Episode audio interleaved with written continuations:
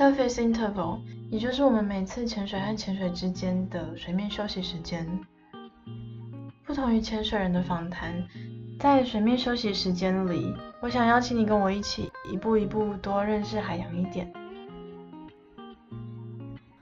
也希望透过更多的了解，让我自己在每一次下水的时候，都可以比上一次更细腻的去观察海里的各种变化，还有感受关于大海的一切。不知道你是不是也跟我一样，在潜水和潜水之间，除了吃饭和休息，如果潜店里或是手边有鱼类图鉴的话，也会想要翻一翻，找找看潜水的时候看到的海洋生物，认识一下它们，或是至少知道一下它们叫什么名字。每次看到一些鱼书描述一些海底生物的生活方式，或是各种他们的生存策略或行为模式。常常觉得他们真的是完全超出人类狭小的想象力。海底世界没有像我们一样有所谓的道德束缚或是社会规范来制约他们，所以每种生物都可以自由发挥，演化出各种有趣的方式或是身体机制去达成他们的目标。当然，他们的目标非常简单，就是要活下去，只要不要被吃掉，然后可以顺利吃掉别人，还有可以好好的交配繁衍后代。他们好像就没有什么其他事情要忙了。这种超乎我们想象的演化，例如说，有一些鲨鱼就有一种很特别的储存机制，雌鲨可以在交配之后把精子先收起来不用，等到哪一天它觉得时机到了，想要生小孩的时候，再跟身体说一声我要开始怀孕，这样就行了。听起来很神奇吧？如果你对鲨鱼这种特殊的技能有兴趣，我会把这一集的重点和一些可以延伸参考的资料连接整理起来，放到网站 diveinto.life.ninja，d i v e i n t o l i f e 点 n i n j a。欢迎收听 Dive into Life 潜水人生，我是阿华。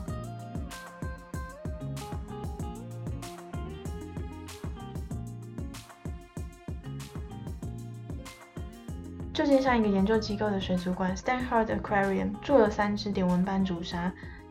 这是一种体型比较小的鲨鱼，它们平均大概都在一百公分左右。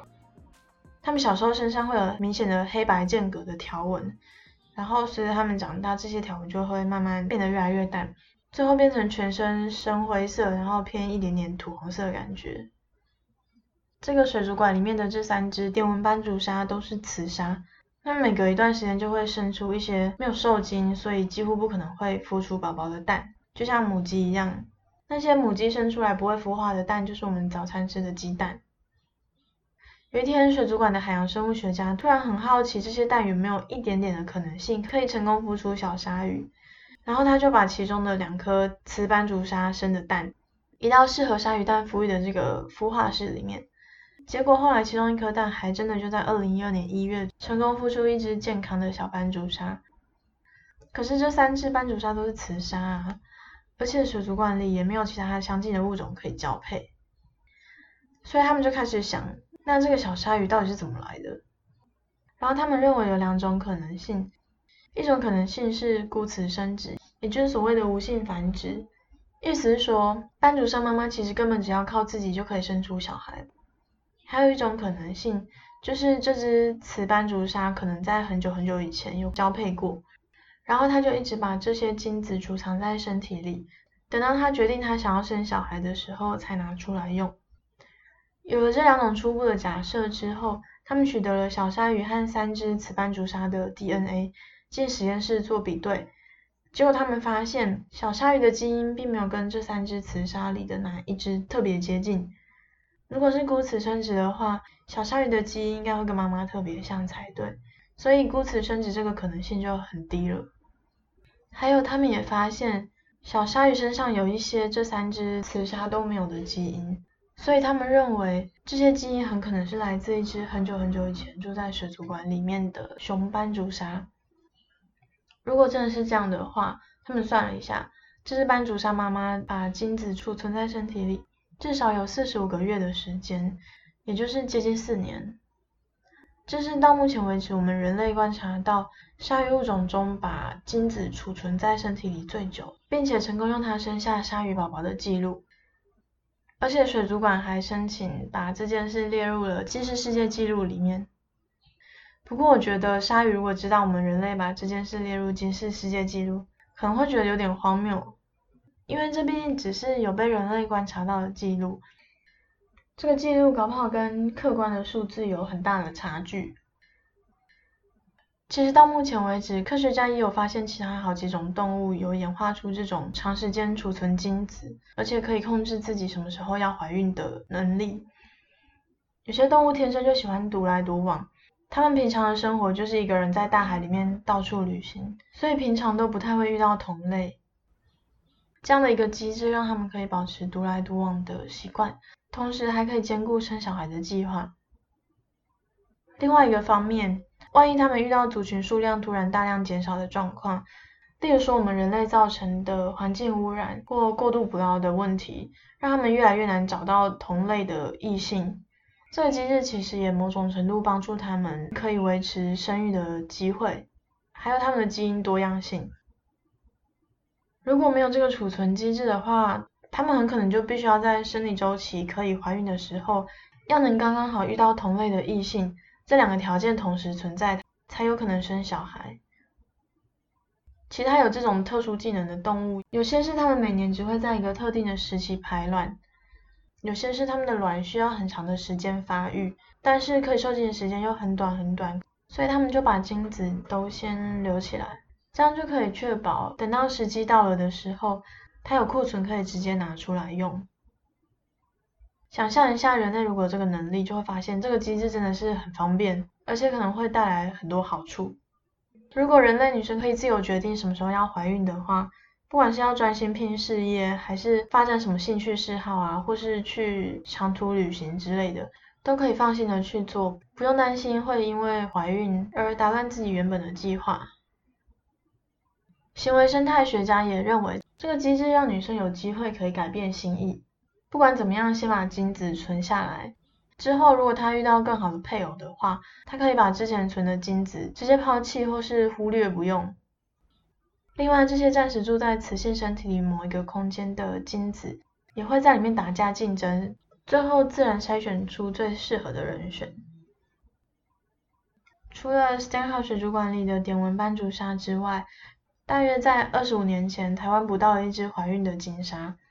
因为直到目前为止，不管生物学家或是潜水员，我们人类几乎都还没有观察到金鲨正在交配或生小孩的记录，所以这对生物学家来说是一个很难得的机会。他们研究之后发现，这只金鲨妈妈子宫里的三百多个胚胎，有四十公分左右的蛋，也有大概已经长到六十公分大，已经可以自己在子宫里游来游去、快出生的小金鲨。生物学家他们的推论是，金鲨妈妈很可能是怕它在生小孩的时候，刚好有掠食者在附近等着要吃大餐，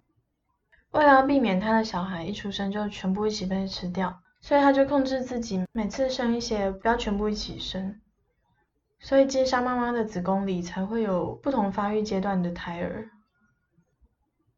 不知道人类什么时候才可以演化出这种能力？这样不管是女生还是男生，应该都会有更多种选择和安排人生的自由吧。